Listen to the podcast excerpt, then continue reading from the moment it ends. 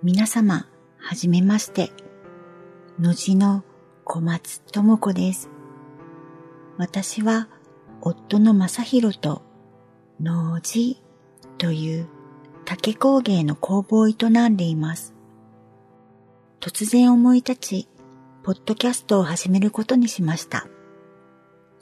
感じたり考えたりしていることを整理する場所として、わがままに放送できたらと思っています。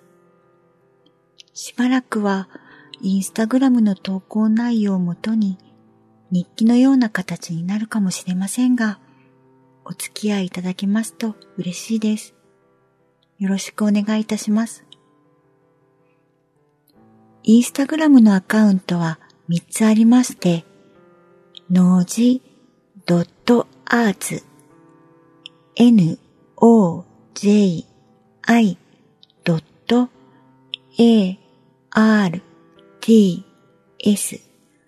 とnoji.products、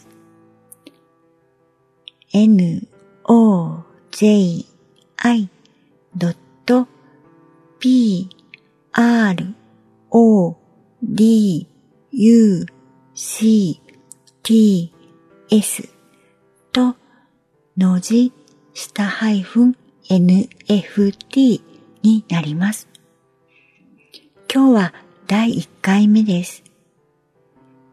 2022年9月6日にnoji.arts に投稿した夫が描いた魚の絵から考えたことについてお話ししたいと思います。夫も私も絵が好きです。特に夫は竹仕事の合間に時間があると書いています。今回の魚も30度超えの暑い日に描いた涼しげな一枚だったので、思わずパシャッと撮りました。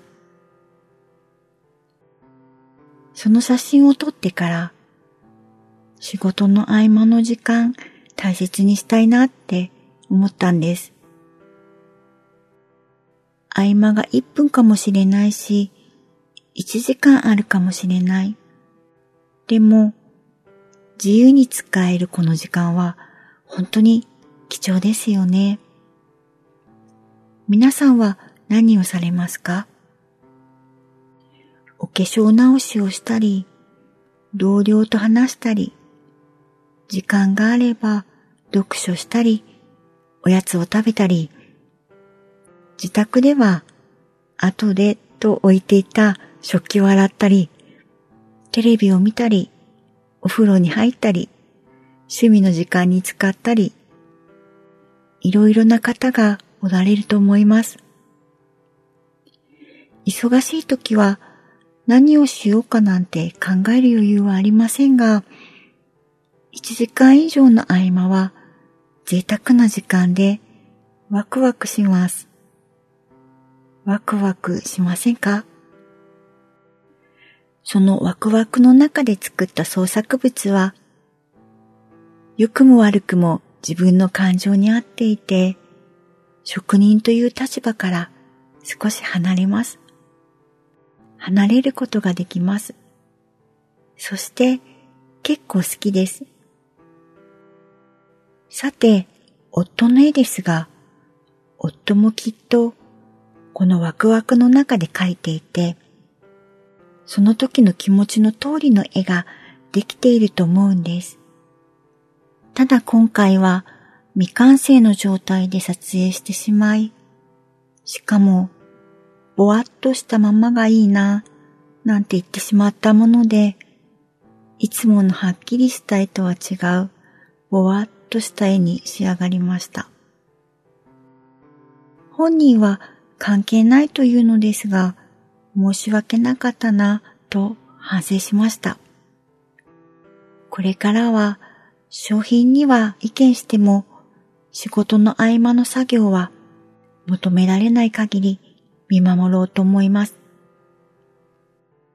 お魚の絵、いつか機会がありましたら、パシャッと撮影してお披露目できたらと思います。それでは今日はここまでです。ご視聴ありがとうございました。のじの小松智子でした。次回まで。さようなら。